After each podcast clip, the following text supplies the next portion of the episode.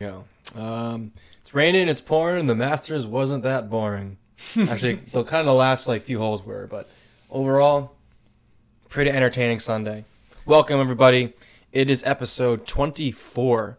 Believe it or not, Can you Uh, believe we- that? we've taken a bit of a break here. I get not a break, just less episodes Mm-hmm. every week. No more episodes every week. Yeah, springtime is a bit um, not as busy as the NFL season, but at the same time, there's so many sports to talk about, so much going on um, over this past week uh, that makes springtime very exciting. And by the way, quick side note here: Happy Easter to e- everyone listening out there. We are recording this on Easter evening, April 9th. But like Hardu just said, it is pouring outside. It's raining. It's your typical Washington weather. So we have decided once again to podcast um, in the comfort of his guest room. Very nice introduction. Very nice introduction. All right, let's just jump right into it here. Uh, Masters, John Ram coming out on top. He's the uh, first two time major winner since Sevi.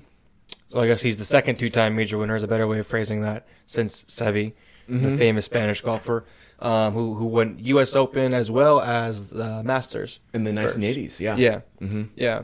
Uh, so big time for Spain. Two Spanish golfers, like I said, uh, on a dominant tear.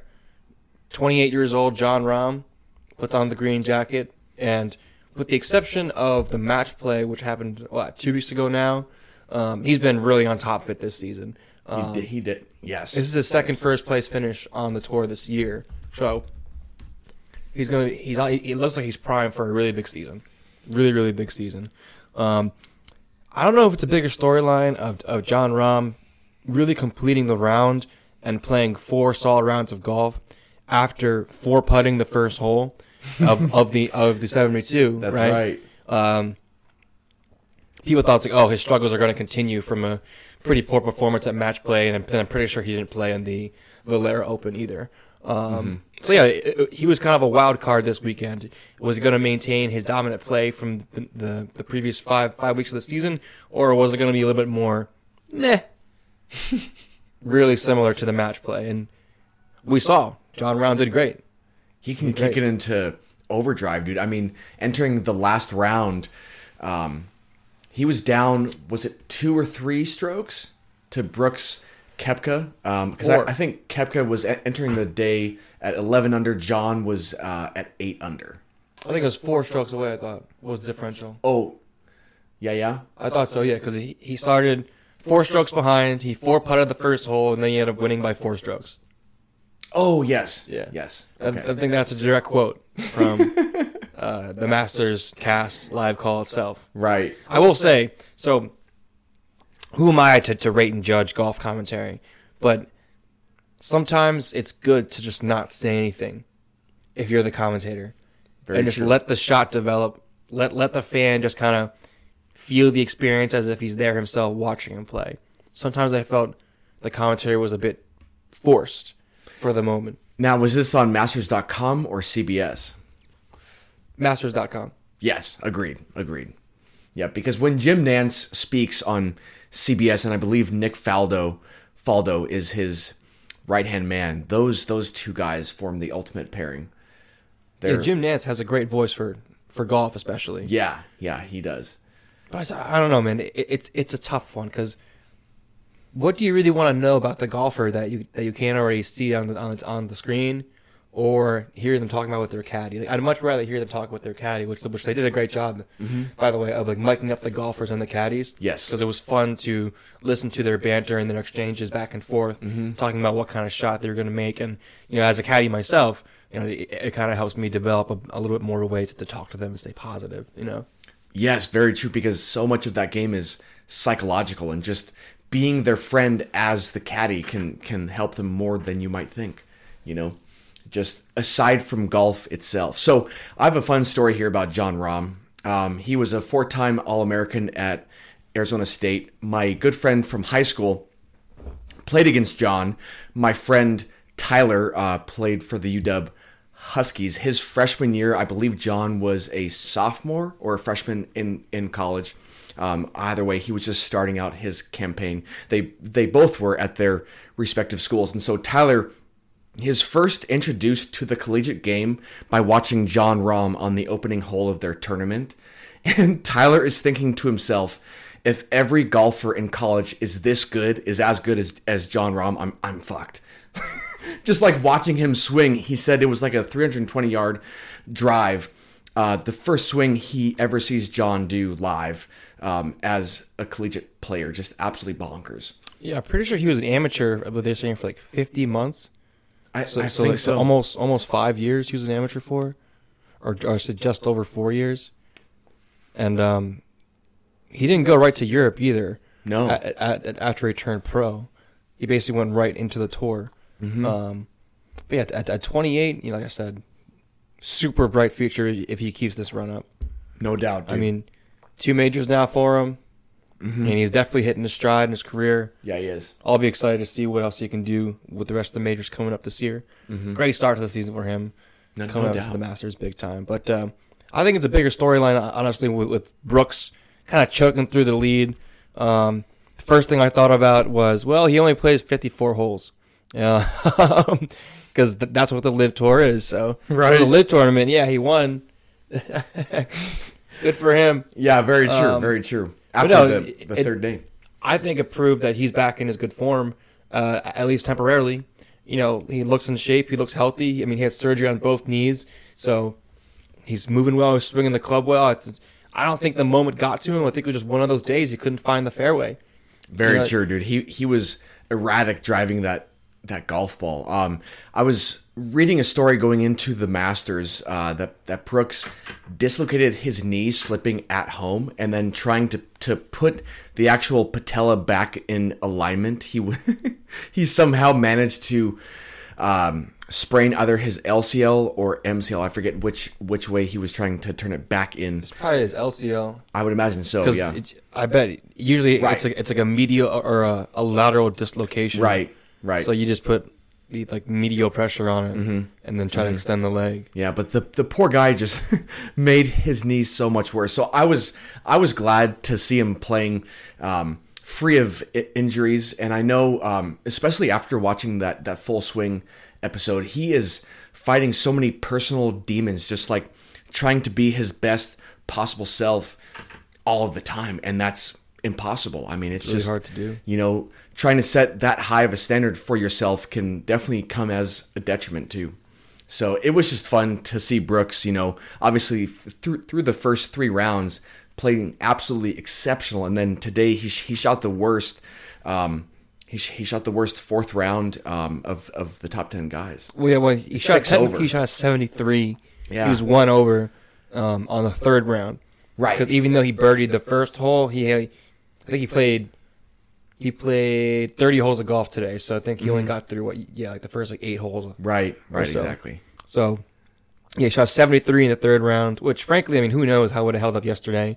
Yeah. It's, it's impossible to tell. But I mean, one can assume that since he was playing well, you see, I don't know if he would have shot a three over, or uh, I'm sorry, one over, and then fo- followed by what five over. He shot 76, 73, 76, Um, four over. Yeah. Yes, correct. So tough day for him. yeah. Super Also, tough day. a tough tournament for Tiger Woods. I mean, at at first there was so much promise. He he made the cut.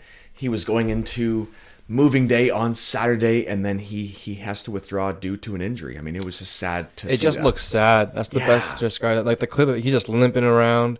right. I really hope it's only plantar fasciitis, like, and he's not lying to us about what the injury was. Yeah. because acutely plantar fasciitis is awful like it Mm-hmm. sucks like I, I i've had it um like relatively mild Okay. but but right when you wake up it's the worst because you know your foot is basically plantar flex the whole time Right. when you're sleeping Right. so so w- one of the um uh, interventions they'll do for it is just like give you a little shoe that kind of keeps your foot in dorsiflexion Sure. so it's in a more relaxed state than being stretched out because like when you first wake up, your foot just like oof, it's just mega sore. Yeah, and and like I can only imagine what that feels like if it's like super super bad to the point where you can't even walk on it. Yeah. that sounds awful. Yeah. It does. But the the good news about that though, like long term, is it's definitely recoverable. Mm-hmm. So, do I think Tiger's gonna be back? Absolutely. Do I think he should hang it up? No, not yet. Just because I don't know what he's going to do without golf, man. Like t- golf is all Tiger's known. Golf is Tiger's life. Very true, dude. Very true. At the same time, he- isn't he a billionaire? I mean, his his net net worth is quite a bit. you Even know? with all that money, is that doesn't give you things to do. You know. true. Yeah, he's worth 1.1 billion dollars. Yeah. yeah. Yeah, that's a- absolutely wild. He's like, well, I guess I'll just keep building golf courses then, you know. Right, right, and keep on branding his his clothing. Because he's he's helping out Mike Trout build a golf course Oh, he is. down in New Jersey. No way. by his, by his hometown, yeah. Huh. Because Mike Trout, I don't know if he's from Voorhees, but he's from the Voorhees area, which basically south Jer- southwest Jersey. Okay. pretty close to Philadelphia. That's awesome. Um, yeah, and pretty sure he's building a course. I'm really hoping it, it stays a pub or it is a public course. It should open up, I think, 2024. So yeah, next year. oh, very cool. Yeah. So whenever I go home, I have to try to go back down, trying to get on. For sure, dude. It's probably gonna be swamped, mm-hmm. like completely full, completely booked up. who wouldn't want? Who wouldn't want to go to a Mike Trout golf course? Right. I would try it out for sure. This was brand new. yeah. Hell yeah. That's also been produced by Tiger Woods. Yeah. Wow, dude. Yeah, but uh, so back back to the Masters though. Uh, o- o- other live golfers have some great success. Um, Phil Mickelson in, in particular. Mm-hmm. Um, he played a great Sunday. Shot a 65. Yeah. Yeah, and he was just draining Seven putts. under. That's wild. draining putts Mm-hmm. like left and right. Yeah, he, he looked in terrific form. He did. You know, it, he it- did. it's just too bad. It was just like too little, too late. yeah. And then gotta give a shout out to the amateur Sam Bennett who finished under. I think he finished three under. Um, good for him. I think it ties the best finish by an amateur. And the um, Masters. he was he was also the only amateur to make the cut. I make the cut. Yeah, I saw that as well. Good for um, Yeah. him. That is absolutely awesome. Only top twelve get the uh, automatic invite back though. So he unless he got top twelve, where'd he finish? So he he shot two under uh, Yeah. to tie for 16th. Yeah, so he's not getting invited back automatically. That's and too bad. correct me if if I'm wrong, but um, if an amateur makes the cut, do they not get paid, or do they still make make money? I don't know how that works. I have no idea anymore. Yeah, yeah. I'm assuming he's making some kind of money. I, I would hope so. Yeah, yeah, yeah. I think it j- just means they're just not a professional, but they can still get paid. I see. I think so. Okay. Um, it says as an amateur, Bennett does not receive any prize money. What? Yeah. That's wild, dude. You just get the experience. You just It's like, do. bro, I got, I got, sis- I got sixteenth. yep, you just played for the experience. Ah, CBS Sports. That's is probably a couple walking hundred around. k. Like, ch- check Oh, how easily, much money dude. sixteenth place got. Uh, just Yeah, like yeah, yeah. Masters payout. Yeah, because the purse, the overall purse was 18 million. um, That seems low. I, I thought it'd be like twenty three or twenty four. Right, dude. For the players, um, I think it's I think it's into into the 30s, Is it fifty million? or, or or maybe it's more. I know the FedEx Cup. If you win the whole thing, it's it's a fat chunk of change. I want to say it's like, I think that one might be fifty million dollars wow, if you win the FedEx Cup. wow. Okay. Oh. So so the winner walks away with 3.2. Second place was a tie between um, Kepka and Mickelson. Mickelson, so they Yeah. both walk away with 1.6. Um, and then let's see, fourth place would be uh, Jordan Spieth, Patrick Reed, and Russell Henley. They all get to walk away with just under eight eight hundred thousand dollars. Not bad. Not bad at all, dude. Not bad at all. And then yes, there is an asterisk next to Sam Bennett's name. Uh, receives no money. Okay, What would he have gotten paid? he would have gotten paid three hundred twenty-four thousand dollars. Damn, dude. That is brutal. Oh, missing out on some money. Oh my gosh. I'd be pissed. Wow, dude. Wow. That's absolutely wild. Hey, he made a name for himself though. Oh my goodness. Yes. Okay, so Keith Mitchell, who came in dead last at, at the Masters, 53rd, he's still walking away with a touch over $45,000. Okay, so Not they bad. basically paid for the trip. Yeah, for sure. For sure. Pay your caddy. Yeah. Yeah, cuz what caddies make 10 15% of what the golfer makes? Yeah. I mean that that, that should be like the minimum pay. It should be. It should be. Let's see. I'm gonna say, yeah, Rom's guy probably got a cool half mil dollar. Oh, for sure. Five hundred K probably. Maybe even a million. He's like, Yeah, take take a cool mill, bro. I mean, Uh, it- they're there with you every fucking shot Yeah, they are. Oh, of the entire thing. It's a lot of golf. It's a lot of Aha. walking and a lot Okay. of waiting. According to insider.com here, caddies make I wonder if they have a set rate. You know, yeah. obviously, you know, if you, if you make more money, you get paid more. But Yeah, so uh, caddies for PGA golfers make a base rate of 1500 to 3000 per tournament. So that's just their their base regardless of if their golfer actually makes the cut. okay, So it's 10% for a win, 7% for a top 10, and a 5% for everything else. That's that's kind of how it comes down to on top of their base pay for a standard tournament there. So it's the 10 7 5 cut out there. okay, Yeah. okay. Damn. Yeah, so that means 3.2 million would equate to 320,000. Yeah, Um it's a nice payday for a weekend. not bad at all, dude. Not bad at all. or Sam Bennett. You should have caddied instead, Sam. he should have, but his caddy. So okay, yeah. So if Sam receives no money, his his caddy will still make the base rate, but he, he won't get. So, someone's probably gonna. I bet percentage you. of that. I bet you PGA might pay for his caddy then, I would hope so. I would hope so. because basically, like Let's you're, see you're this. just gonna charge the am- the amateur, or maybe the amateur pays his caddy separately. It's probably you know what? It's probably not even controlled by the PGA. I bet you Bennett's gonna pay his caddy if Right. he wants to pay his caddy. Or he's got some kind of deal or something like that. Very true. He's like, bro, you've been my caddy my whole life, all right? I promise you, if I make it pro, I'll take care of you, Yes. all right? So uh, let's see. Sam Bennett. All I really know about him is he went to Texas A and M, um, and I believe he won the golf version of of the Masters. I'm I'm sorry, that makes no sense. The golf version. He won the collegiate version of of the Masters Okay. this this past year. Um, so that brought him an invite as an amateur to the Masters here. It was kind of like a, a play-in tournament there.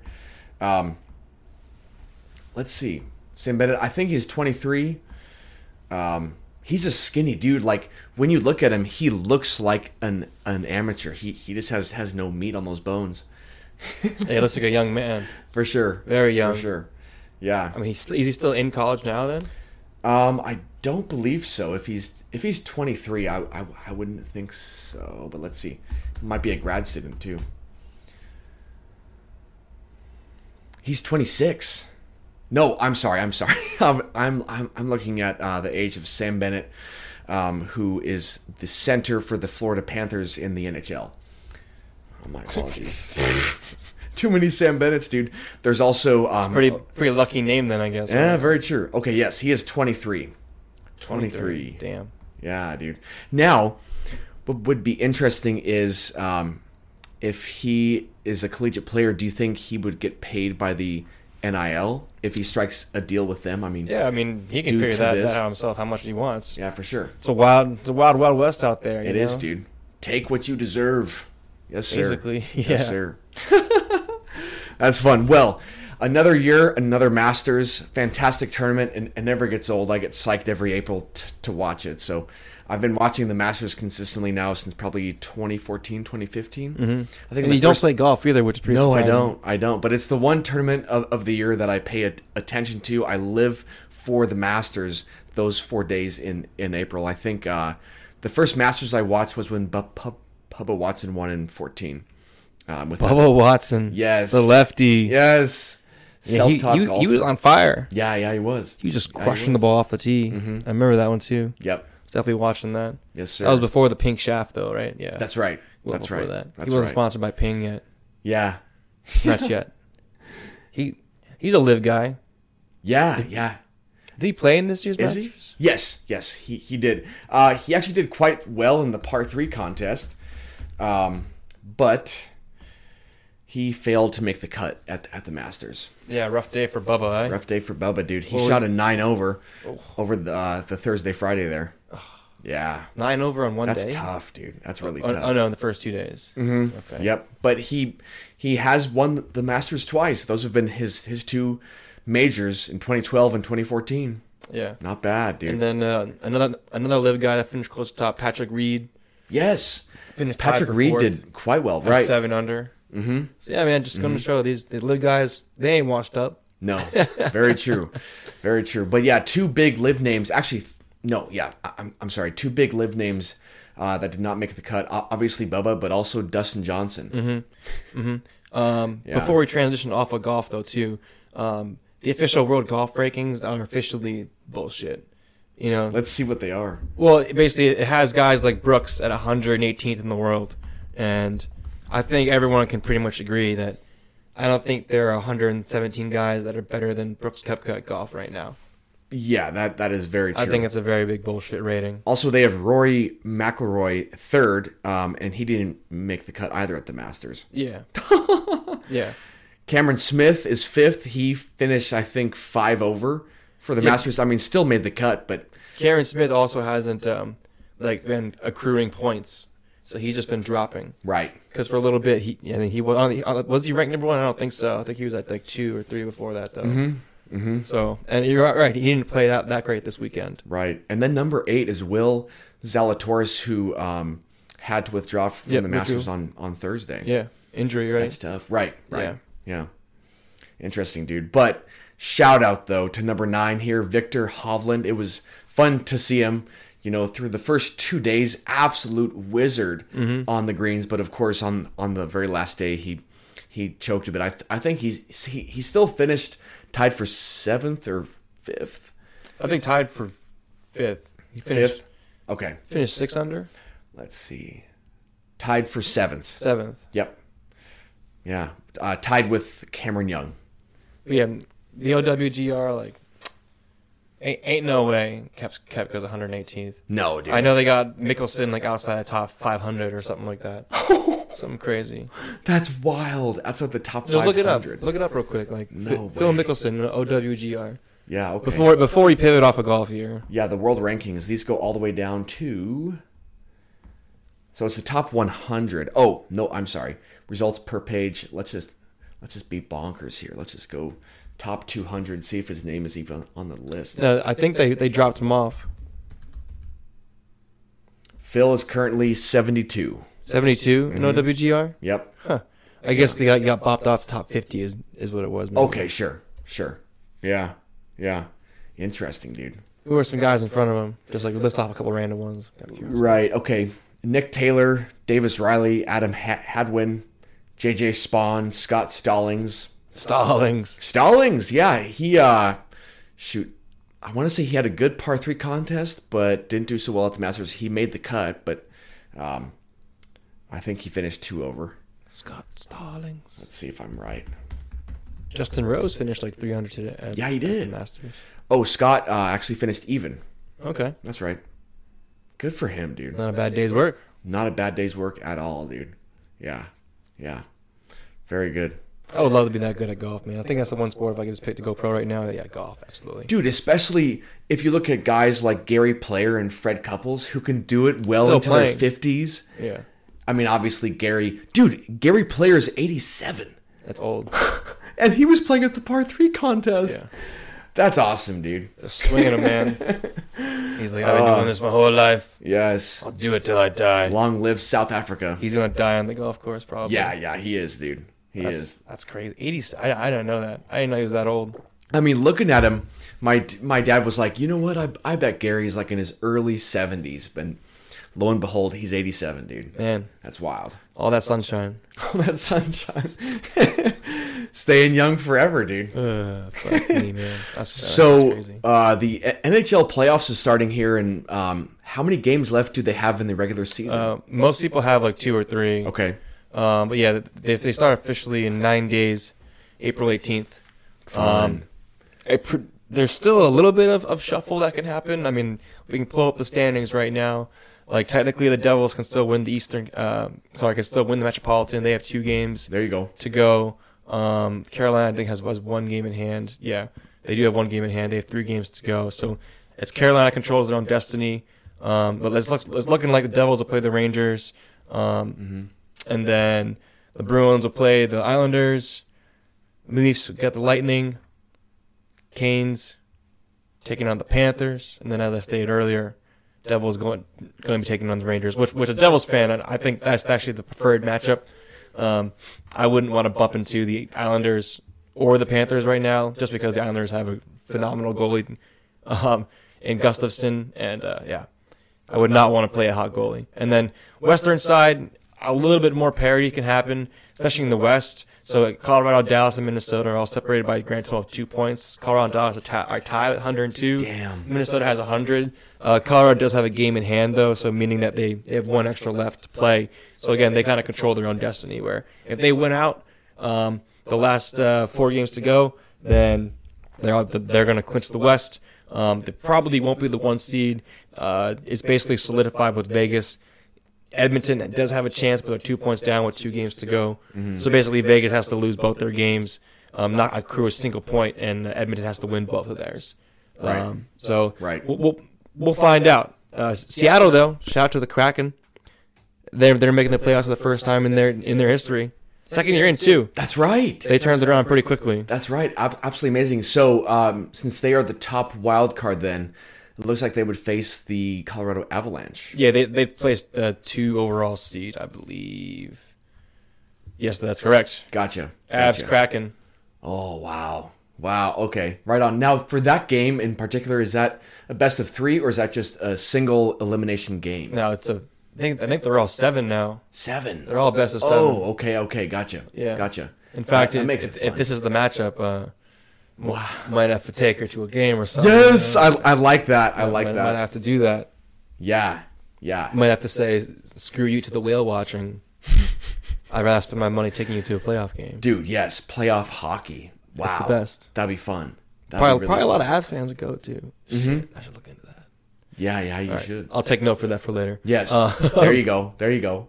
anyway, um, back back to the hockey playoffs. Um, yeah, man. If we're looking at at our best players going into the playoffs, it's probably going to be Connor McDavid still, and even the second best player in the league potentially is, is Leon Draisaitl, and they're both on the same damn team. But Oh my God. yeah, well, so they they both have o- over 100 points each. Uh, Connor McDavid, sixth player all time to surpass 150 points this season. I mean, he's tied names like Mario Lemieux, Steve Eiserman, and then the other four are beyond my generation anyway. So th those are the only two that I, I know. Um, yeah, he's having a historic season, and Connor McDavid. Um, he's the best player in hockey right now, hands down. He was uh, the first overall draft pick, right? Yeah, When, um, when he was drafted, I want to say that was like in the mid. 2012. Yeah, yeah, yeah. I was like in twelve or thirteen. I can look it up right now, just because I'm curious. Yeah, Where's our roster, baby? the good old Oilers. They're from Edmonton, right? The Edmonton Oilers, yes, Okay. sir. Okay. I wonder where Ed- Edmonton is in Canada. That's like center. Is it? Okay. Yeah, I think it's, like, I'm right in sure, the I'm middle. sure you're right. Oh, it's in Alberta, Edmonton. All right, and then squeezing out from the maps here. Yes, you're right, dude. Central Canada. So yeah, he yeah, yeah. was- Okay. Very cool. Let's see. He was drafted in 2015. Yeah, first round, first pick, first overall. Wow. I'll say it's paid off. Yeah, no doubt. So he's six one. How much does he weigh? Uh, what is he listed at? Scroll up. Uh, 193. Gotcha. He's he's a load, dude. 26 years old too. Yeah, Wow, he's only twenty six. the man's a stud. Damn, dude. Straight Canadian blood in that man. Yes, no doubt, no doubt. Wow. I'm gonna be watching this playoffs, man. Um, I guess the the other big storyline going into it is the Bruins. The they they already clinched the President's Cup trophy, uh, meaning the team with the most points. Right. Let's scroll back just so I can give you the idea of the differential. I think they have like 130, no, 127 right now. Let me scroll on up. I was a guess. 131. Okay. Two games ago, 131. The record's 132, right? I think I think we checked that. It was the Canadians. So yeah, they, they can break the record. One more win. It's an it's honestly an insane tear and a, a crazy pace. You lose 12 games all year long. No doubt. No doubt, yo. Let's see. Most points by a team in an NHL season. It was the Canadians 132 132, Yeah. in 1976. Okay. Yeah, so they, they just need one more point to tie, two points to win. So if they win That's one more wild. game, let, let's see who they play next. Two games to go. They play on Tuesday the 11th against Washington at home. Oh yeah. They might they might just do it, bro. How are the Capitals doing? The Capitals are out of the playoffs. Oh, they are. Yeah, Okay. for sure, for sure. Okay. There's there's no way they're getting in. Oh, they're Like I said- seventh in- in the wild card right now. Pittsburgh has a chance, but they're they're, they're the only ones. They- They see I see. I see. I- Islanders 91 points, tied with the Florida Panthers. Pittsburgh 90 points. Buffalo's basically out of it too. They're 85. I mean, they're they're eliminated. I gotcha. E- even with four uh, two extra games in hand, y- maybe mathematically they're not eliminated. Like if yeah. But it's it's gonna take a miracle. four, eight, 93. Yeah, I mean, if they win out, they could finish with 93 points, which could technically, like, if they both lose the rest of their games. You and, like I said, Buffalo has an off chance, a very, very, very, very low chance of backdooring their way into this, which would be kind of crazy. In That fact, would be I will wild. totally keep an eye on that, though, with four games to go for the Yeah. Buffalo Sabres. Yeah, yeah. I think they're playing tonight, actually. Um, not, not, now I want to check. No, no, no. They played Saturday, and they won on Saturday with Uh-huh. Carolina. Okay Carry that streak. and, and into then they play next the game against Rangers, and they play the Devils. Maybe Devils will play spoiler for them. Dude, that is that is crazy. That would be Imagine if they wild. back their way in. Okay, that'd be nuts. That'd be nuts. and then just we'll do the same thing. We can wrap up the West. But yeah, the West has a little little parity as well. Winnipeg and Calgary, Nashville, all fighting for the last last wild card spot. I gotcha. Basically, which team is going to go play uh, Las Vegas? Right. Right. The Knights. Wow, dude. And now their first year as an expansion team, they they won the Stanley Cup, right? No, they did not win the Stanley Cup. Oh. They were one game away from winning the Stanley Cup. They- Basically, one period away from winning the Stanley Cup. I see. They lost in game seven. Oh. Yeah. First year as a team. To who? Uh the Capitals. Gotcha. I believe that was that was their year. Okay. Oh wow, dude. Um, no, I I, I want to confirm that.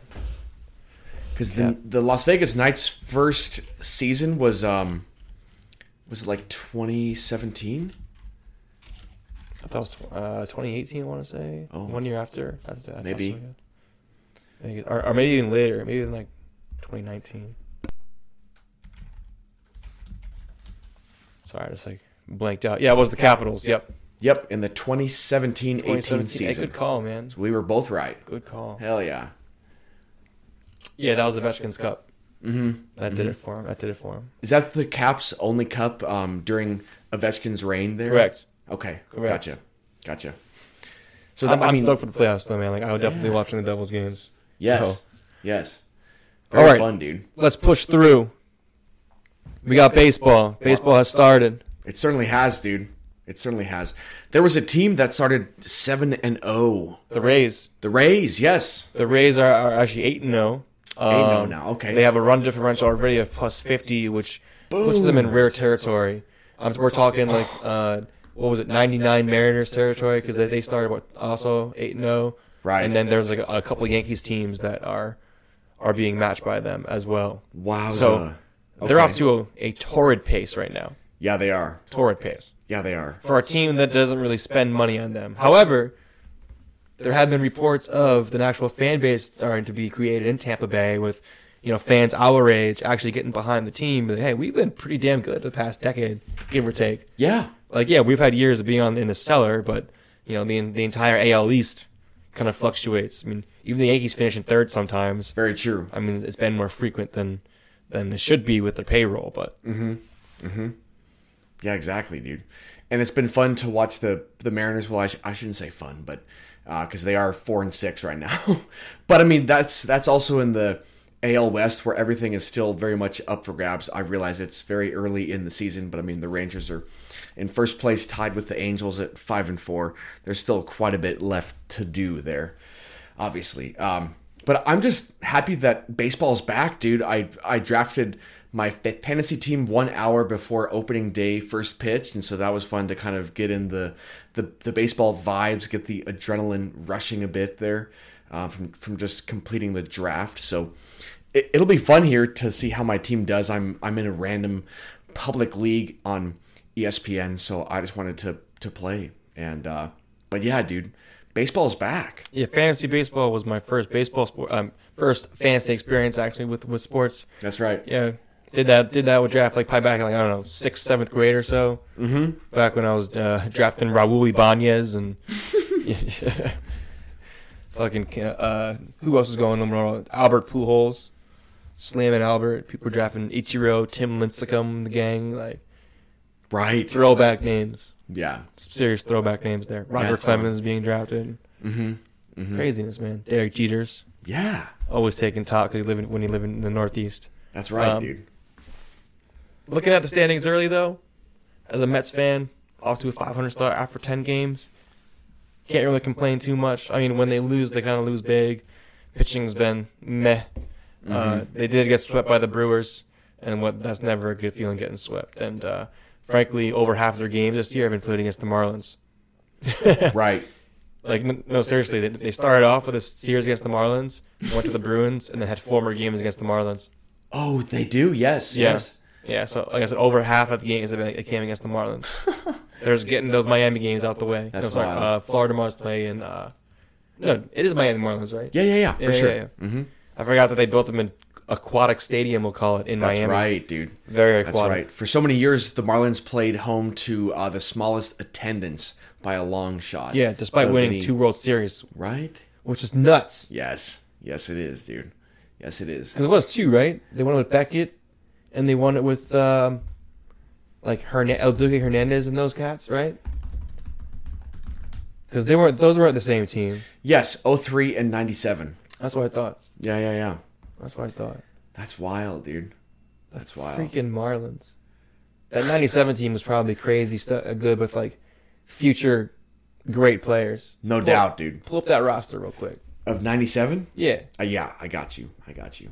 We're going to hear some names, some throwback names right now. Throwbacks. Uh, the MVP that year, Livin Hernandez. Levon Hernandez. Yvonne, I'm so American. I'm so white. Living Hernandez. Living. Livin. Wow. I'm sorry. I'm sorry. I butchered his his name right there. Yikes. 1997. So they played the Cleveland Indians. Yep. Wow. Yep. Okay. Okay. Indians can never catch a break. they certainly could not. Seven game series, though, right? Yeah, yeah, yeah. Correct. Correct. Dude, this is kind of interesting. Okay. Let's see. Um, gotcha. So just a, a real quick side note here on that World Series. When the Marlins were playing their, their home games, they averaged just over 67,000 uh, fans. When they were playing at the Indians Stadium, it was just under 45,000. Well, that's sold out, though. True. I mean, True.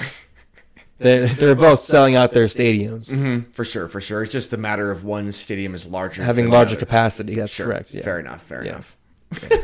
They're still 100. percent We we- we take it. You know, you're right. You're right. By, by- by absolute value, uh, you're, you're totally correct, man. Absolute value, yes. All right, let's see these these rosters here. yeah, pull them up Right. for the Marlins. Levon Hernandez. Oh shoot. I think you passed the rosters, maybe. You know they. Here, I'm just gonna go on. Let's see. I got it. Marlins 97 roster. Boom. Baseball almanac. All right, the first name Josh Booty, Okay.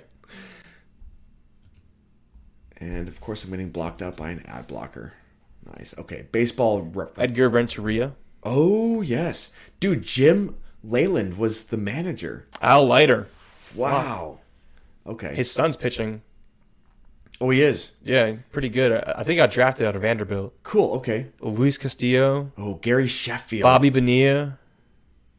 These are some names, dude. Throwbacks, man. Yeah, no Josh doubt. Booty. Josh Booty. Second base. Third base, Josh actually. Booty. All right, Moises Alou in the outfield. Cliff Floyd. Ooh. Gary Sheffield. He must have been a rookie. Yeah, yeah, yeah. Yeah, I think this was his first year. Let's see.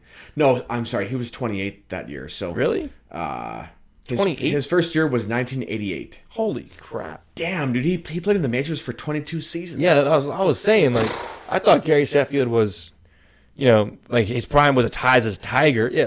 Mm-hmm. What are stats? Like, So his time as a Tiger um, was actually, let's see. Yeah, okay. oh, he only In played two 07, seasons as a 08. tiger? Yeah, yeah. When he was 38 and thir- 39, respectively. Damn. Um, he didn't have bad years then, but his his uh I mean, he was an all star. Dear God. Four, five, six, seven, eight, nine times. 120 RBIs and 96. Nine time all star. Wow. Only 71, though, in 90, 97. Right. Right. 132 with the Braves, 121 with the Yankees, 123 with the Yankees. Mm-hmm. Damn, yeah, 1600 RBIs. That's wild, dude. That's wild. Couldn't get 3,000 hits. Dude, in possibly one of his best years, 1992, when he was with the Padres, he had less strikeouts than walks. Wow, dude. The man was just seeing the ball so well. That's am- amazing. Very cool. 40 strikeouts, 48 walks. That is an all star MVP there for you. Yeah, 42 home Yikes. runs Yeah. and 92, 96. Oh, yep. Then he broke it. 96 was a great year, too. 43, probably when he was juicing a little bit. Yep. Yep. Yup, yup. I, I should know. During like the major juicing years, he was hitting less home runs, so Yeah. Yeah, he he was. probably wasn't. I mean, also, look, an- 97, 21, 98, Yep. 6. Yep. Very true. I mean, he only played 90 games. He got 16, 152, 34, 43, 36. And then, yeah, he probably juiced up a little bit more in the 2000s. That's definitely that, that three year cycle. If Oh. I'm looking at trends here, you know, yeah, again, for sure. only played a couple of fewer games, but 39, 36, 34, and then drops off. Right. Injuries is six. Right. Dude, speaking of injuries, on the flip side, um, just comparing him to Cal Ripken, I mean, obviously Cal was an Iron Man for so many years in a row, but um, in 96, Gary Sheffield played 161 games. He sat out just one game. Wow. That's an amazing season, dude. That is an amazing Robust. season. Absolutely robust, dude. He got on base 46% of the time That's a crazy on base percentage. beast.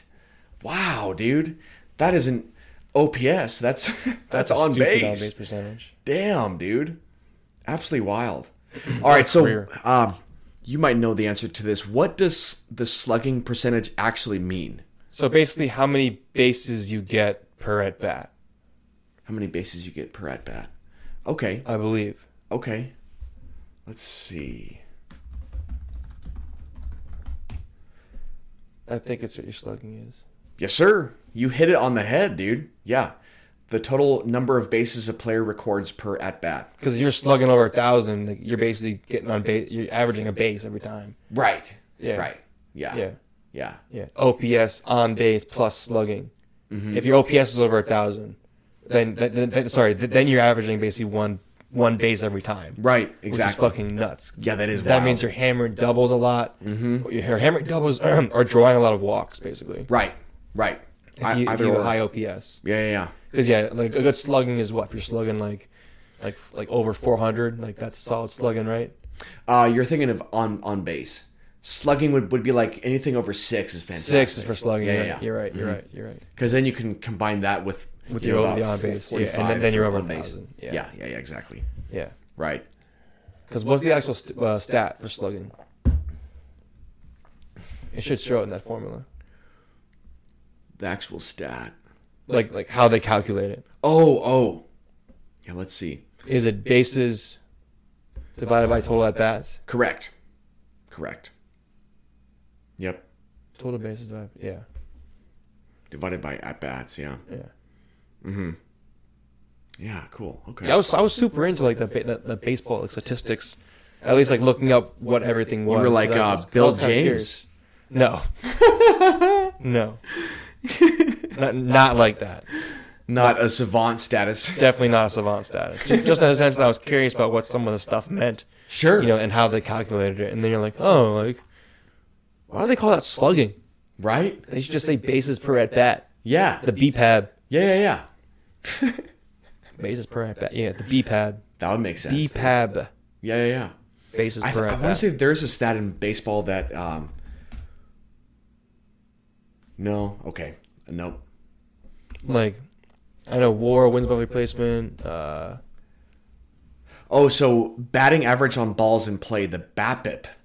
the BAPIP. oh, BAPIP. what's okay, that so one? just Because switch I, I that one. actually didn't. All right, first so- I'm hearing about the BAPIP. this measures a player's batting average exclusively on balls hit into the field of play, removing outcomes not affected by the opposing defense, namely home runs. Okay. Huh? So, okay, in plain English, it means um, so that stat accounts for how often a ball in plays in, in play goes for a hit. Okay, Yeah, yeah, yeah. So it's basically your batting average minus home runs, is what it says. yeah, let's see the ca- the formula for BAPIP. Bap bip. There we go. Bap bip. Interesting. Okay, so it's hits minus home runs divided by at bats minus home runs minus strikeouts plus sacrifice flies. Holy hell! Minus strikeout. it's quite a, a formula there. So we can uh, do So, PEMDAS uh, here. bas- basically, it's it's, it's your your, per- your uh, percent of ground outs you have is kind of what you're calculating in a way. yeah, yeah, yeah. Exactly, exactly. Yeah. What purpose does BAPIP serve? that's a that's a great question. You know, That is such an obscure stat. Oh my god. Wow. someone just making stuff up. All right, so like, okay, so check this out. All right, we're we're, we're gonna. We're, I got. I got something for you, all right? We're going to take your home runs, right? We're going to subtract them totally from the equation from your batting average, okay? Then we're going to divide that again from your regular balls hit and play minus your home runs, minus your strikeouts, plus your sack flies, though. And And just- just sack flies. right. We're trying to measure run efficiency. and just trying not to make your head spin. Yeah. I guess it measures if you can advance runners, right? Right, because um, uh, this takes into account every ball in, in play that does not have an outcome, or sorry, that that will lead to an outcome by an outfielder. Correct. Right. Right. What a wow! It's- it's- I'm trying to wrap it's my hard- head around yes, like, why you want to exactly. calculate this. Seriously, Right. Okay, so let's see what like the average BAPIP is. Um, what is even a y- yeah? Who leads the league in BAPIP? Yes. Watch it be yes. like Mike Trout. not not be a It's going to be someone who doesn't strike out much. Right. Okay, BAPIP. Here we go. Batting average on balls in play, number one right now is Matt Chapman uh, at just over 50%. Go to last year. Yeah, yeah. Here we go. Go to last year, Jamie. I got you, Joe. Single season. All right, 2022. Okay, 2022 for. BAPIP. Okay, where's the stat filler? Stats. BAPIT. Here we go. All right. Last year, Paul Goldschmidt was first at uh, 37%. Okay, so Yeah. great hitter. Yes, fantastic hitter. Who's who's uh, two through five? Two through five. Nathan Lowe for the Rangers, number two. Z- Sander Bogarts at three. Freddie Freeman at four. And Andres Jimenez for the Indians at five. I'm sorry, Okay. for the, the Guardians. The top five, all pretty good hitters. Yes, no, no doubt, dude. Although No doubt. I'm not sure who's second with, with Lowry. Dude, Paulie's walk rate, 12%, dude. He'd walk 12 percent of the time. Wow, that's really impressive. That's really im- impressive. Juan Soto was number one last year in walk rate at just over 20%. Oh, he had so That's a many. patient man. he had a crazy batting stance. Yeah, yeah, yeah. That's right. He, he has like two different ones. He has like a wide base one. He has like a narrow base one Yep. for like different Yep. situations and shit. That's wild, dude. All right, so going to your wins above re- replacement stat. Last Yeah. year, only one player was in double digits. Can you guess that? Shohei Otani. Aaron Judge. Wow. Eleven point five. Huh. That's wild, dude. So Oh, Shohei, wins above yeah. re- replacement. Um, gosh, uh, what exactly does that stat mean? It, cal- it basically calculates if you weren't in the lineup. No, sorry. How many extra wins your team gets because you're in the lineup?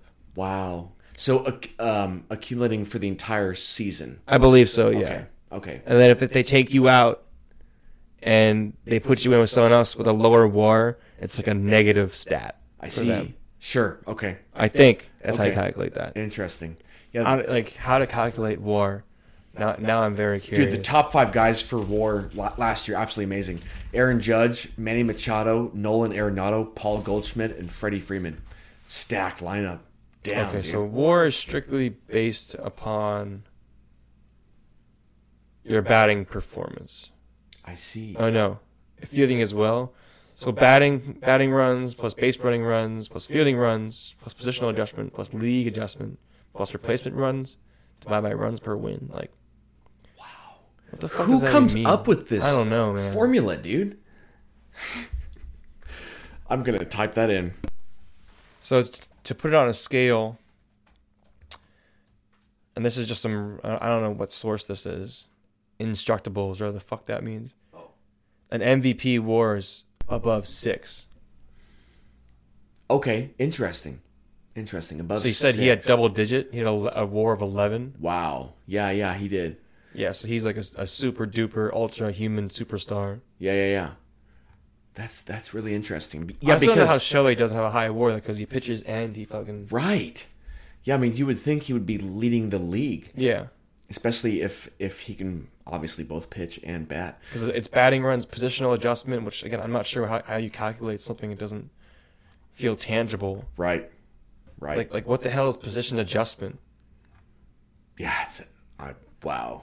I I So the don't highest even know. WAR of dude. all time, Barry Bonds with a WAR of 162.8. So if does that mean that if if if the Giants didn't have Barry Bonds in their lineup, they wouldn't win a single game? No, I- I don't. I don't think my initial assessment's correct. Then. That's wild, dude. That's absolutely wild. Okay, so the roots of today's war can be most directly traced back to Keith Woolner, who um, had this this concept in the '90s for value over replacement player or VORP. That they all these these names for the formulas are just fun, dude. You have BAPIP, you have VORP. Baseball is a great sport, dude. Interesting. O- okay, so WAR measures a player's value in all facets of the game by deciphering how many more wins he's worth than a replacement level player in his same position. Ah, So Oh, that's where the comparison of wins comes into play. I got you. For example, if a shortstop and a first baseman offer the same overall production on offense, defense, and base paths, meaning base running, the shortstop will have a better war because his position sees a lower level of production from replacement level players, meaning that there are less, suddenly less superstar players at that position compared to first base. That's a perfect definition. Yeah, that makes sense. Interesting. War quantifies each player's value in terms of specific number of wins, and because war factors into positional adjustment, it is well suited for comparing players who man different defensive positions. Interesting. Like Yeah, that is interesting. it just sounds like that. That again, part of the stat, like positional adjustment. I guess there's a, um, what's the word I'm looking for? They basically have a way to categorize, um, the adjustment position. Like, um, they basically have their own. What's the fucking word I'm looking for? begins with like an R. Basically, it, it- their own R value for how it it plays in, like its own weighted value already, based upon fielding percentage and another shit that has, goes into it. It's got to be something like that. It it really does. It really does. Interesting. Right on, yo. Right on. All right. You ready to jump from baseball to the NBA? Yeah, man. I Okay. know, I know that you brought up the story. Yeah, yeah, yeah. So I mean, to be honest, I really haven't watched much of the regular season of of the NBA, but um, something caught my eye last night that Stephen A. is is calling a flagrant level of idiocy. and after watching the video, I can only agree with with him wholeheartedly. So there was a fight, uh, Rudy Gobert of the Timberwolves fighting his own teammate during a timeout. Um, Uh, it was it was Kyle Anderson. Um, have you seen it? No, I've not. Okay, let's. In fact, my first, this is my first time hearing about it. Anderson and Rudy Gobert.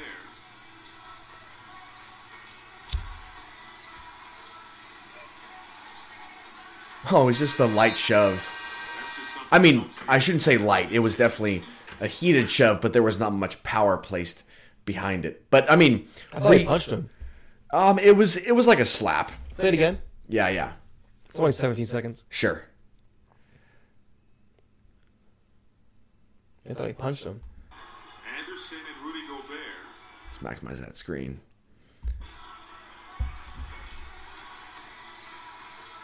Oh yeah, okay. It is a punch. Basically, the you're- chest. You're, you're a little punch to the chest. Yeah. Don't see every day. I know the intentions. in- Wow, that's absolutely wild, dude. Rudy Gobert making his thoughts known there. no way, dude. No way. Yeah, I, ju- I just thought that that was wild. I I really pretty haven't wild. watched much of the NBA since my days of working at E ESPN in, in Los Angeles uh, back in 2015 when I was watching them um, with with quite a bit of interest uh, when the Cavs had that dogfight with the the Warriors. That was fun. Mm-hmm. Um, but I mean, Is that the year they won or no? that was the year the Cavs won. Okay, yeah, that was a crazy Yep. series. Absolutely awesome, dude. Went the full seven games, dude. I- 3 1 comeback, man. yeah, yeah, yeah. That's right. That's right. That's why it's Le Goat. yes. Le Goat. Yes. Jordan wasn't coming back from that shit. No. No. No, dude. No. Um, so I haven't even watched it enough to even say who's in the standings, who's who's top in the standings here. Uh, so the Milwaukee Bucks did clinch the top overall seed in the East. Uh, the number one seed in the West is the Denver Nuggets. Um, I want to say their playoffs start around the same time as hockey. Yeah, I think there's only like one or two games left in the regular season for them. Yep, yep. Uh, so they've played They play 82 games as well. 82. Oh yeah, they are done then. They are done. Yep. Yeah, and I, I know that, that the Mavs are officially eliminated. Yes. Yes. Because So Kyrie, I mean, they the were still Kyrie move finished the did season not work. like seven of Yeah. seven, and they weren't seven twenty four. They were like seven and seventeen in the last twenty four games. So just completely Yikes. fall out of playoffs. Yikes, dude. Like they, they were in a prime position to make the playoffs, and then just completely collapsed after Kyrie got there. Yeah. Collapsed. I mean, like That's wild. it, it, it was a mammoth collapse. no doubt. Mammoth. a- After signing a so called superstar. Right. So like his track record now, and not to hate on Kyrie as a person, you know, you're inclined to think whatever the hell you want to think, man. It's a free country, and I support whatever you want to believe. I don't, I don't really care, right? But from a basketball perspective, it really looks like you are just not helping teams out uh, acutely No. for sure. I mean, it, it goes back. So you started off with um, the Cavaliers, and it was your squad, right? And he shined. LeBron got there, helped you guys win a championship, and then you go to Boston, doesn't work out there. Then you go to Brooklyn, doesn't work out there, and now you end up in uh, Dallas, doesn't work out there either. does that say more about the player as Kyrie or the team that that trades for him? I think it's more the players. Kyrie. I, I, I- I mean, I think it's it's it's the. I mean, the common denominator here, man, is Kyrie Irving in, in this situation. Very true. The Boston true. Celtics, look at them now. Great. Mm-hmm. Brooklyn Nets, look at them now. They're on. Honestly, they're, they're having a great season this year without that triple-headed team. They are. Sorry, triple triple-headed threat, triple-headed team. Yeah, the Nets uh, clinched the sixth seed. yeah, Yeah, yeah. yeah. Good for How are the them. Cavs doing? Cavs uh, clinched the number four overall seed. There you go. Um, Cleveland seems to be doing just fine. That's fun, dude. All three teams are in the playoffs. that Yeah. He's played for. Mm-hmm. And where's Kyrie at? Where's he at? Tenth. Uh, let's see. Mavs just got eliminated uh, at 11th. Yep. Yeah. Yep. Sucks to suck, dude. What a bummer. It is a bummer, man. Wow. because I like Luca, and I think if Luca stayed there by himself, like he would have made the playoffs again. That's for sure. Oh, yeah, w- without a doubt, dude. Without a doubt. Also, it's absolutely wild. The Detroit Pistons might have been one of the worst teams in NBA history this year. They were 2 and 14 in their division, 8 and 44 in their conference, uh, 41 games back of the Bucks. Damn, Wow, forty-one games, dude. huh? Wow. Okay, so let's see uh, worst records ever in NBA season. Keep in mind the Pistons are at 17 wins. I want to say it was the Orlando Magic. Oh, ho, ho, ho.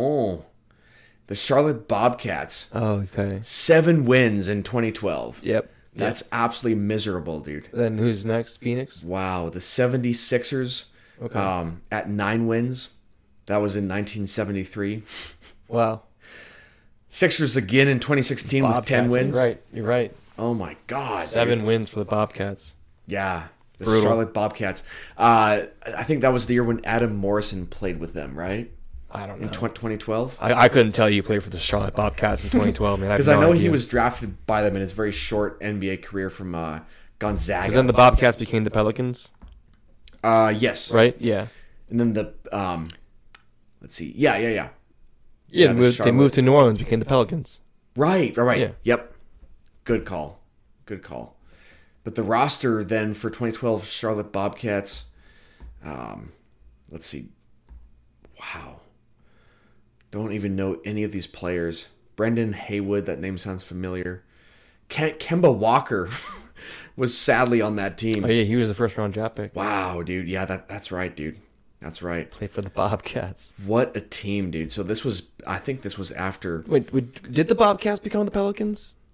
No, the Bobcats became someone else then. the Charlotte Hornets. The Hornets. The Hornets. Okay. Um uh the New Orleans um Hornets became the Pelicans. okay. Yep. Yep, cuz they were the Hornets when Chris Paul was was on that team. Dishing out assists every chance he got. I think he he led the league that year like in the mid 2000s with like 12 or 13 a game. Bobcats. Absolutely wild.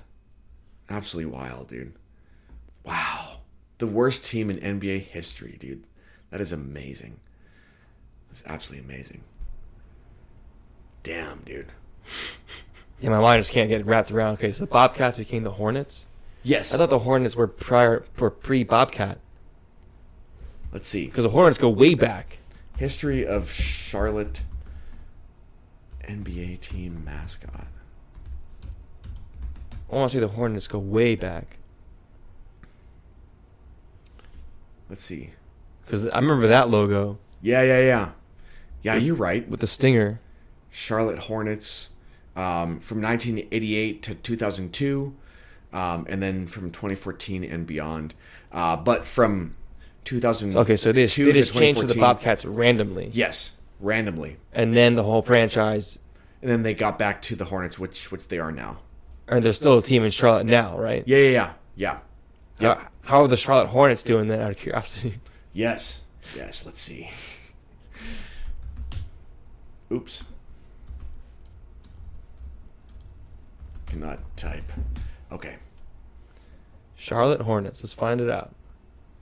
Oh man, they're bad. Hornets, oh my God, they're 14th o- overall in the East out of 15 teams. They Rough. got 27 wins. Rough. Damn, dude.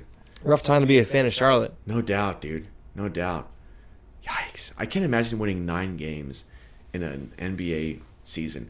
The Warriors, though, um, after they won their ring, they had arguably one of their worst years ever. I, th- I think they got um, like uh, less than 15 wins. Mm-hmm, Yikes, dude. That's that's absolutely That- insane. that is a yikes. yeah, yeah, yeah. That is a yikes. Yeah. Um, transitioning from the pros to college. Last time we recorded a podcast was in mid March. Yes, it was. Uh, right before the bracket took off and absolutely upset everyone's um, picks.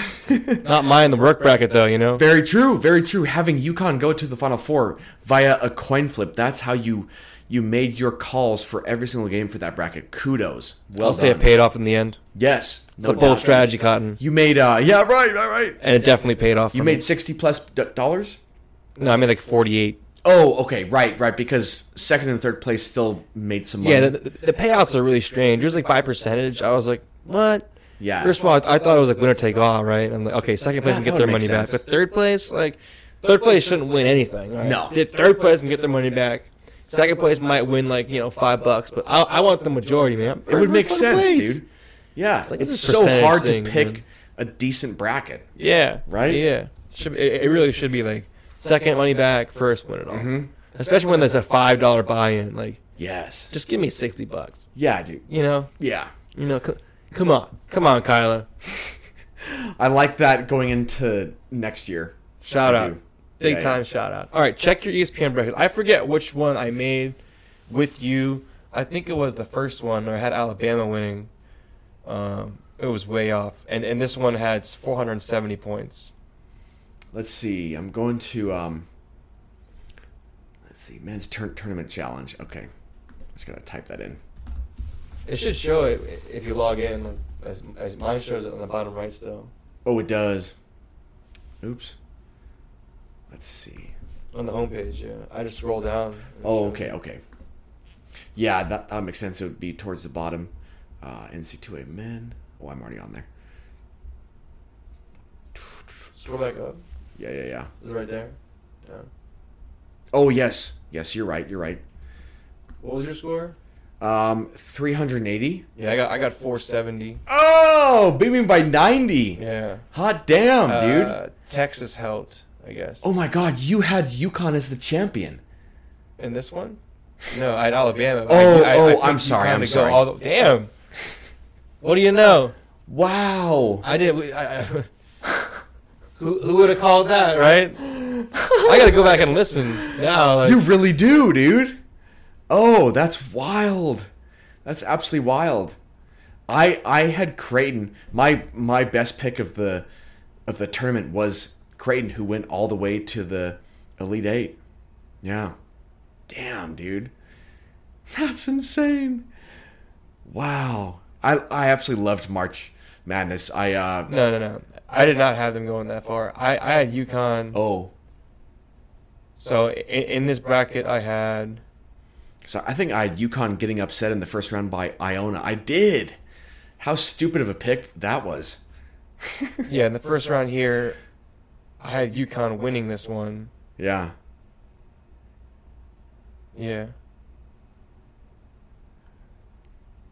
Yeah, it's fun to look at the bracket back after after all the games have, have been Yeah, like, played. especially like a month later, you know? Seems like a long time ago. Even though the championship game was just last Monday Yeah, Kansas State helped on me. the third. Yeah. I got the East pretty darn close. you did nice. Yeah, with the Nice exception work, of dude. Purdue and Memphis. Nice work. But I had Duke, Tennessee, Kentucky, Kansas, Michigan State, Marquette. Yeah, I was a dummy and picked Marquette to to go to the championship, and and they they didn't even make it to the Sweet Sixteen. In the South, I had Bama, Maryland, San Diego State, Creighton, Baylor, Missouri. Nice. Okay. Okay. Oh, right on, dude. Wow.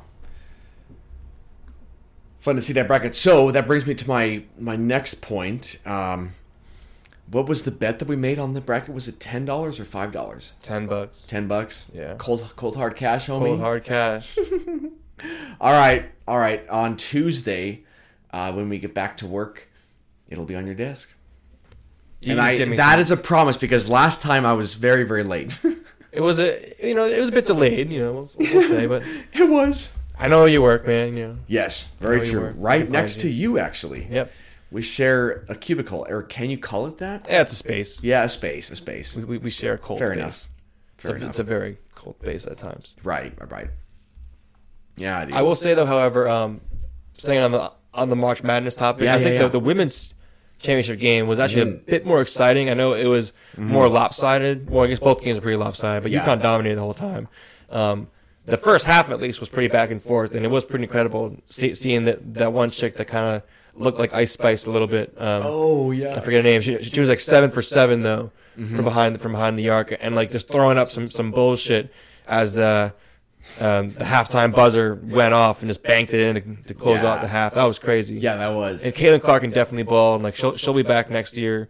So is that the um, Angela Lee or uh, oh, the the player from LSU. yeah yeah yeah, yeah. yeah. Um, uh, Angela Lee I want to say or like Lee That name sounds sounds about right. Let's see. Angel Angel Lee Angel Reese. Angel Reese. Angel Reese. Yes, sir. Yeah, she'll be back at LSU again. Yeah, yeah, yeah. Oh, cool, dude. Right on, dude. Right on. Yeah. Good to watch college hoops as it always is, dude.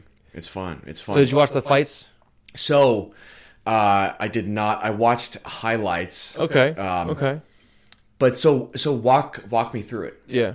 So um, this was the uh, last night UFC 287 was a re- re- rematch for uh, Adesanya and Pereira. I always fuck up his last name, so excuse me.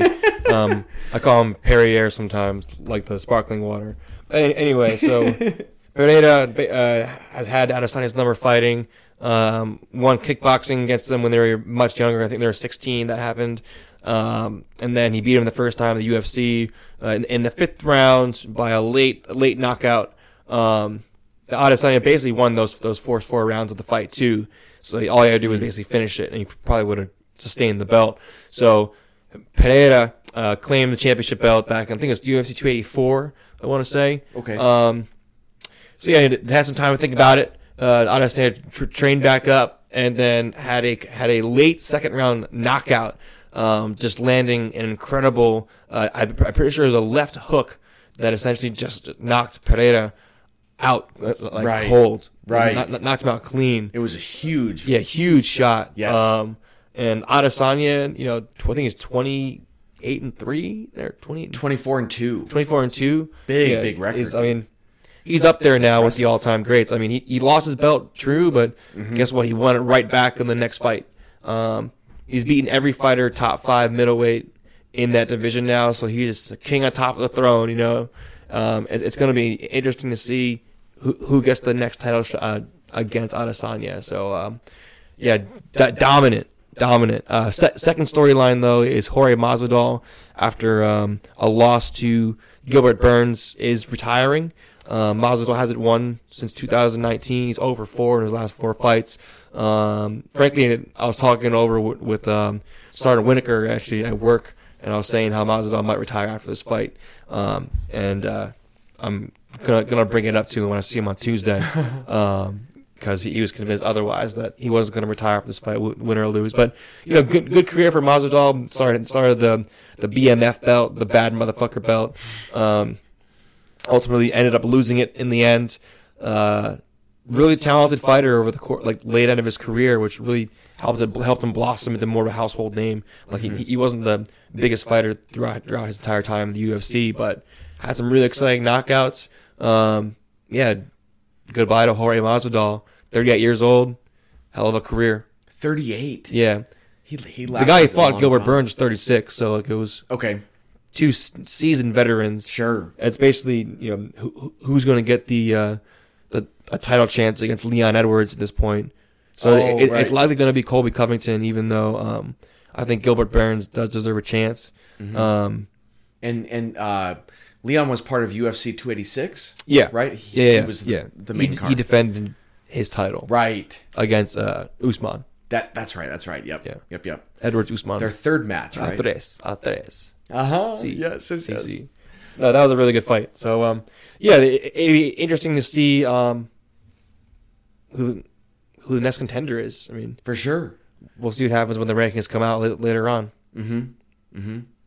Yeah, dude. Really, really excellent fights though. Like it's been fun. I love it. It's been fun. Yeah, dude. Yeah. But basically, the next big one that I, I mean, I'm looking forward to. I mean, let's let's look up the lineups here for the next UFC. I mean, the one I was referencing is, is just going to be from the Ultimate Fighter when M- McGregor fights Chandler. Um, Well, Oh, isn't that this summer or is it in the fall? Uh, d- I, I don't know. If, did they set a date? Like, l- let's find out what the next schedules are. So we got, uh, okay, Amaj Sterling versus Cejudo. That was actually in New Jersey. So that's going to be for the lightweight division. Uh, and then Nunez versus Pena 3 in June 10th. Yeah, and then they haven't really set the other UFCs yet. I see. I guess no, sorry, Holloway Allen. Oh, oh, that's gonna be a fight night. What? That's this Friday. Bro. Max Holloway on a free fight. That, that's always a good matchup, man. Yeah. Um that should be a good one. But you, but you should watch. Holloway's Okay. a legend. Like, just can can just take an absolute beating, and uh, he did take a beating against Volkanovski in his last fight. So, yeah, k- k- going up against Ar- Arnold Allen, up and comer. Let's check out the featherweight division rankings here, Dude, Now- Max is 5'11, 144. Yeah, he's light Oh my god, dude. divisional That's insane. rankings. Let's go to featherweight. Okay, so Volkanovski, yep, pound for pound, still the best. Yair Rodriguez, that should be a good fight between those two. Uh, Holloway still third, interesting, because Holloway lost to Volkanovski, Okay. and that's when I see where Arnold Allen, Arnold Allen's eight. Okay, yeah, so up and coming, nineteen and one. Let's check out his career. He's 29, trying to make a name for himself. Mm-hmm. So he's beat okay, beat Daniel Hooker. We should actually watch that fight. I'm down, dude. That sounds fun. Okay, so yeah, that should be a really fun fight. Then yeah, that that'll be free on E ESPN Plus if you have it. Oh, I So- do not. Oh yeah, well you know if you want to come over on Friday or Sure. something, you know we can scope it out. Yeah, we can yeah, scope yeah. it out. But um, all right, let's progress into these monologues here. I don't mind. It's gonna be about the NHL playoffs. Of course, as it should be, dude. I would expect nothing I less. know, seriously. It's, it's like there's a Devils update every freaking week. I, I should just call a segment like Hardest Devils Update. You know? That's, I love for the it, most dude. part, that's what it turns into. I think 90% of these shows are, you know, sometimes they're going to rant about other things, but yeah, for the most part, it's just Artist Devil update. Mm-hmm. Dude, But, you're yeah. a true fan through and through. I respect that. Yeah, man, I appreciate it. Hell yeah. Appreciate it. So since the trade deadline, Devils you know have been 10, 7, and four since trade deadline, which isn't the worst record. Still staying above five hundred, and all they had to do was sustain any kind of momentum going to the playoffs, and that's basically what they're doing. Um, I don't care what seed they come in, if they play the Rangers or a wild card team. Frankly, I'd like to see them play the Rangers. We've talked about this already. They've kind of had their numbers regular season. Um, they've won three out of the four matchup this year, with the one loss coming in overtime against the Rangers, four three in the Garden.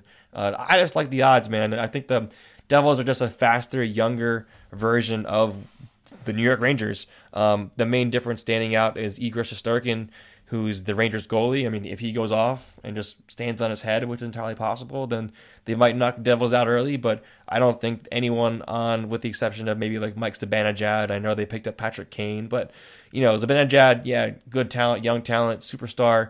Uh, Patrick Kane, a little older, uh, playoff veteran for sure. But at the end of the day, I'm going to take the young, speedy, edgy, grindy team and the Devils in that series. Um, if they do meet up in the first round, I'm going to say Devils take it in five. And uh, I, I only, I'm, I'm going to say that just because they can score and they can score at will. And they've been known to, even if they go down, um, they've led the league this year in comeback wins. Um, in fact, in games where the other team scores first, they've come back and won that game over 60% of that time, which is a ridiculous stat. Um, set a historic pace this year as far as points turned around. A 47 point difference this year, which matches the Pittsburgh Penguins. If they can win one more game, then, then they'll set the all time record for um, greatest point differential from season to season. I mean, I thought they're going to get high 90s. Never did I think they're going to break 100 this year. I mean, I thought 100 would be great looking back on when we first started talking about the Devils back in October. I mean, it's been a hell of a hell of a regular season. I'm excited for the playoffs. Obviously, we're watching a lot of all every game. April 19th, it's gonna be a fun time. Excellent, dude. It is always fun to hear you talk about the devs. You know, get that that weekly update, and it's it's making me more of a hockey fan. So I'm certainly interested here when the Kraken enter the playoffs. It'll be fun, dude. All right, the monologue here has to be on none other than Matthew Vanderpool. Uh, in the world of professional cycling, this man is possibly one of the greatest spring classics riders uh, of his generation. There's there's no doubt about that. Um, he won Paris Roubaix today, which is a great cobbled classic, um, meaning that about 13 sections of the road race are actually on cobblestone streets um, where crashes happen more often than not. It is a, a wild time, uh, been dubbed Hell of the North, because the weather and the cobbles, they combine for just the ultimate clash of these gladiators on their bikes. It's a wonderful race to watch from a spectator's perspective. Um, so just a massive shout out to this man who entered, uh, I, th- I believe, like the last five kilometers on on his his own because his closest opponent flatted, so he was out of the race. Um, still, I believe, finished third overall, but um, MVDP, as he is known, um, was was able to enter the velodrome at the end of the race all by himself in a very classical winning moment there. Um, so we are living in the greatest generation of professional cyclists, and it's just fun to see um, MVDP kind of sit on the throne there. Um, he's an absolute magician, just a fantastic all around rider, so powerful, strong. Um, it just makes me excited for what's to come and to see him uh, and what he can do um, with possibly uh, try, trying to win a few stages of the Tour de France this year. So it'll be fun to see what's in, in store for for the big man going forward. Yeah. Yeah, man, just keep- keep on training. and Next one could be you. you can make it on the pro tour, you know. I like it, dude. And we got the work I, ethic, I too. love the optimism. Thanks, dude. And cardiovascularly, you know, you- people don't hit their peak till much later in life. Sometimes. Very true. I mean, how, I guess cycling is, is it different where people hit their cycling peak different than like a running peak? so per their se? their cycling peak would probably actually be like in the mid 30s. You know, when they hit that peak before a decline is tangible. yeah, that, that, that that's what I would think. So mm Yeah. your stride right now, man. Yeah, dude. Just dedicate the next five years, train hard as fuck. I mean, you can, you got the balls to go downhill mountains and shit like that. I mean, climbing out here is probably a pretty damn good pla- place to train, right? It's it, it's a great place to train no because you got doubt. all sorts of altitude changes, steep yeah. altitude changes too out here. Yes. where you're going like zero to two thousand and, and like less than two miles, like Right, right. cranking up those fo- slopes, man. Dude, um, the longest climb I've I've ever done on a road bike was down in Bend, Oregon. It was just west of, of Bend in a town called um, Sisters. It was a 24 mi- mile climb that had just over 4,000 feet of elevation gain. Holy shit! I was so dead. Like like it was in the heat of summer last year. I want to say it was like in uh, early July. It was like a ten percent grade for like most of the trip then, or something. Um, I think average grading was like six. Okay, that's I mean, it still was crazy. steep. It yeah, was that's, steep, that's still dude. crazy. Yeah, yeah, yeah. And so um, I will never forget. Once I reached the top of the climb, there was a guy just standing right by his truck, just taking in all the sights, and he had a water bottle. He's like, "Here, take this." It was like a sealed Dasani bottle. I'm like, "Oh my god, thank He, you." just- he just gave it to you. yeah, he just gave it Wow. to me. It was amazing, dude. Dude, I did it look like you were dying? Did you, did you not have one more water with you or something? Oh, like I had plenty of water, but I'm Oh. like, dude, I will definitely take a very chilled bottle. Thank you. That's that's amazing. that? yeah, Yeah, that's, that's pretty cool. it was it was an exceptional time, dude. and then you Really just cruise fun. on down, right? Yep, cruise on down. Yeah, yeah, yeah. It was it, it was a great ride, dude. Bend is full of fantastic riding. It's it's a wonderful place, dude. Yeah, sounds great. Yeah, Sounds great. yeah, for sure, for sure. All right. Well, I'm about to show Sam his fight. It's it's a pretty quick one. Oh yeah. Um, but we're gonna sign off just so you don't violate any copyright infringements. Um, thank you for listening as always. Uh, we'll post this one up. I'll make sure I do it on time this time. there you go. My bad. Uh, yeah, stay tuned. We'll, we'll try to get you a little more frequent, maybe like every other week right now, going into it. I like it. Thanks for giving us a listen, man. As always, no theme required. Have a good night. See ya.